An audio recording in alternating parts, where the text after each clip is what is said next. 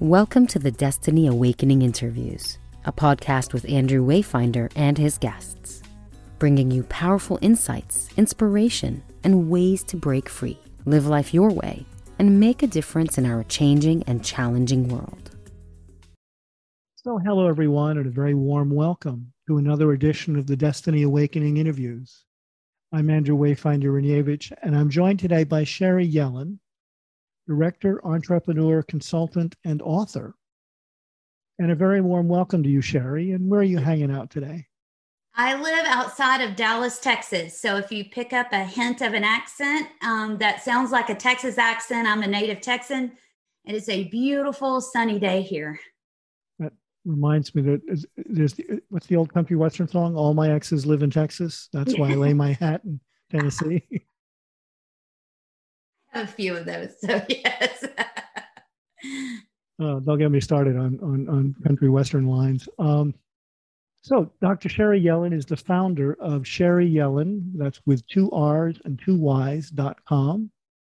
For more than 20 years, Sherry has worked with leaders with a, a variety of industries, public and private, domestic and international, including NASA, Texas Instruments, the U.S. Navy, AT&T, PepsiCo, and many more. Sherry combines her command of brain based learning with her experience as a director, an entrepreneur, and a consultant to help leaders get, quote, immediate and extraordinary results. Her clients describe the results she gets as life changing, industry leading, pivotal, and transformational in helping them to surpass all their previous performance and expectations. Creator of the Cranium Framework and the Lead Leadership Program, Shelley is also the author of Unforgettable Leadership Seven Principles for Leading, Learning, and Living. So thank you, Sherry, for your time today. thank you. And our title today is How the Brain Learns Best. And Sherry's going to unpack that idea by answering six questions. So the first question, Sherry, who is your ideal client and what's the transformation your work helps them achieve? Well, our ideal client it's really maybe twofold if you will. We we work with organizations. We typically come in through organizations but we also work some with individuals. But i would say the one thing that they all have in common is they must be what they're being called to be. In other words when i think about all the people that we have the the a real honor to work with is that they have a calling that's greater than themselves. That there's something within them that's calling them forward to really make a difference in the world. And many of them are called leaders. They'll have titles of leaders or they're entrepreneurs, but they have a different mindset. They just show up to the world with this idea of responsibility and, and growth so essentially, I get to get up every single day and work with really high performing people. It's the greatest job in the world. mm-hmm. So what's what's what's the challenge they're facing when they come to you and, and what's the you know what's the transformation you then accomplish for that yeah, challenge? Usually that's a great question. Usually the challenge is they've gotten as far as they can on their own and you know it's like with all of us. So why many of us work with coaches i definitely work with my coach every single week. We oftentimes can't see what we can't see. And really the transformation that we want to equip them with is for them to understand how their equipment works. Because this three pound bad boy right here is the very thing that will stand between where we are and even what we think is possible. And so we help we equip them with practical ways to better understand how their equipment works best. Uh, because our our mod, you know, our mantra, our motto, everything that we base what we do on is that when we understand and we can work with how the brain works best, we can get better results with less effort. Mm-hmm. And unfortunately, so many of the time, we're working actually against how the brain works best and creating all sorts of unnecessary struggle and costs.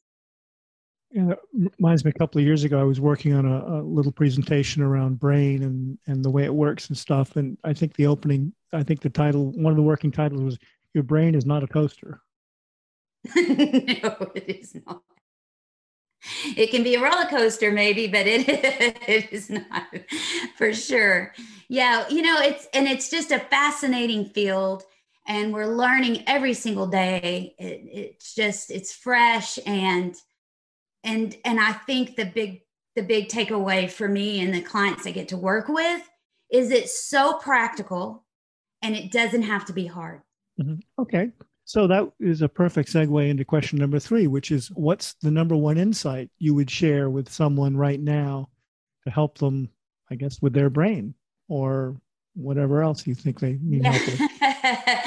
yeah, I think the number one insight is how much ability your brain has to change, to heal with the right intervention. Your brain can get better you can bust through old beliefs. Uh, you can really achieve what may seem to you at the moment impossible. It is just absolutely astonishing what our brains are capable of. That would be one thing. But the other part of that, equally true, is your brain has severe limitations. So while it's this amazing, complex piece of equipment, that we don't fully understand and we're trying to understand with our brains obviously it has severe limitations. And we need to learn how to work with that not against it. So we're not creating again unnecessary struggle and costs that honestly can take generations sometimes to clean up the mess. Okay great. So question number four what is there a concept book program, talk, or experience that has been, you know, that has made the greatest impact in your development? For sure. The first that comes to my mind is actually a conversation. So I wanted to be a college English teacher until I became a college English teacher and realized I did not want to grade five paragraph essays for the rest of my life. And I took a job by chance. Uh, someone that I had worked with previously was starting a workplace education program at a manufacturing company.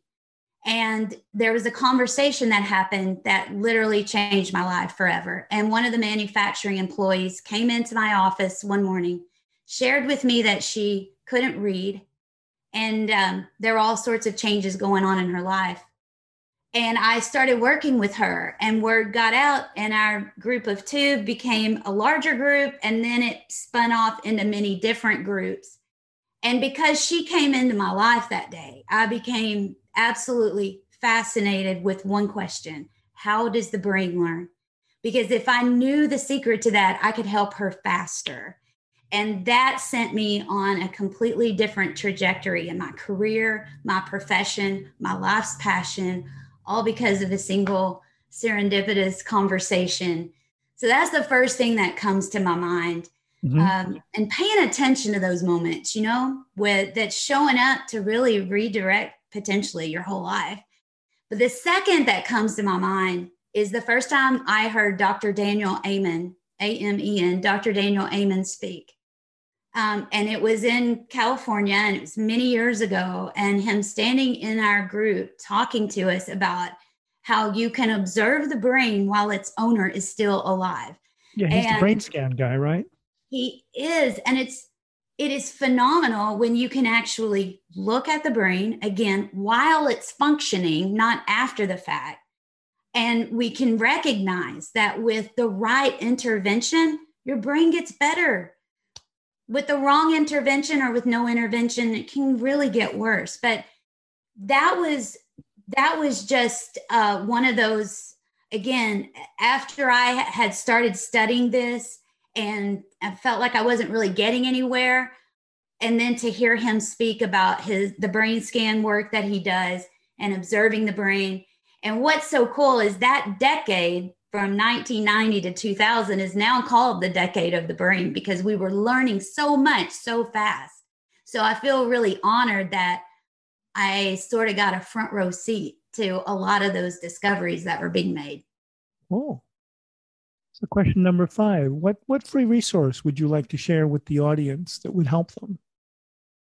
So I do have a resource if you just go to sherryyellin.com forward slash lead.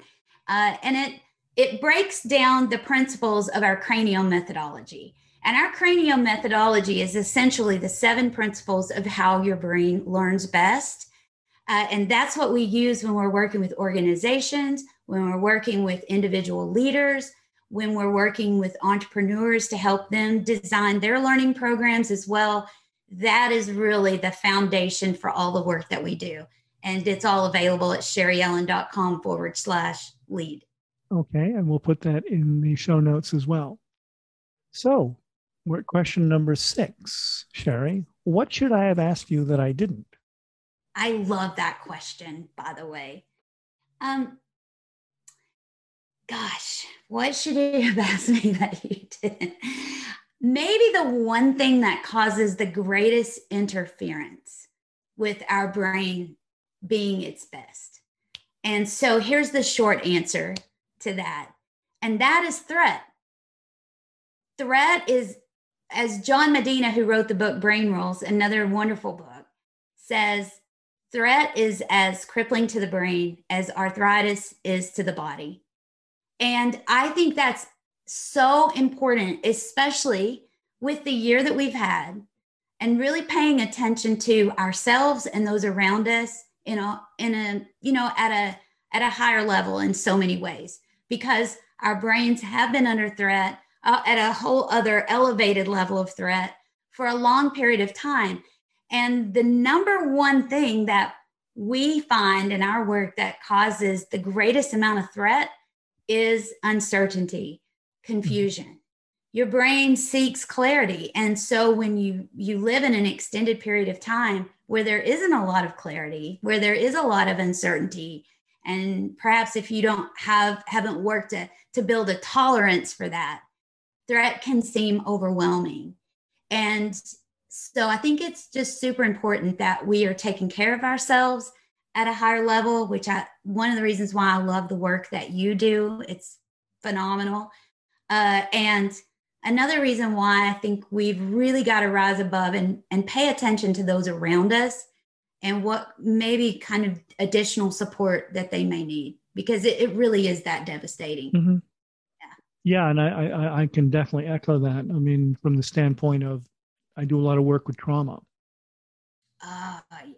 you know, and, and, and we're starting we're starting to really understand, as you said, the impact trauma has on, you know, neurological development and all the systems in the brain. And it just it ripples out and touches so many aspects of our lives. And yes. I think, you know, like so many other things, it, it's it's been so underdiagnosed or under, you know, misunderstood for so long. But so that's a, that's a really great thing to finish on, terry Thank you so mm-hmm. much for your time tonight. Absolutely. Thanks for having me and um, keep doing the great work that you're doing. I'm a, I'm a big fan. So it's. Thanks for listening to the Destiny Awakening interviews. If you have a friend who would benefit, please share and subscribe to the show on iTunes and leave a review. We really appreciate it. And remember, always use your power for good.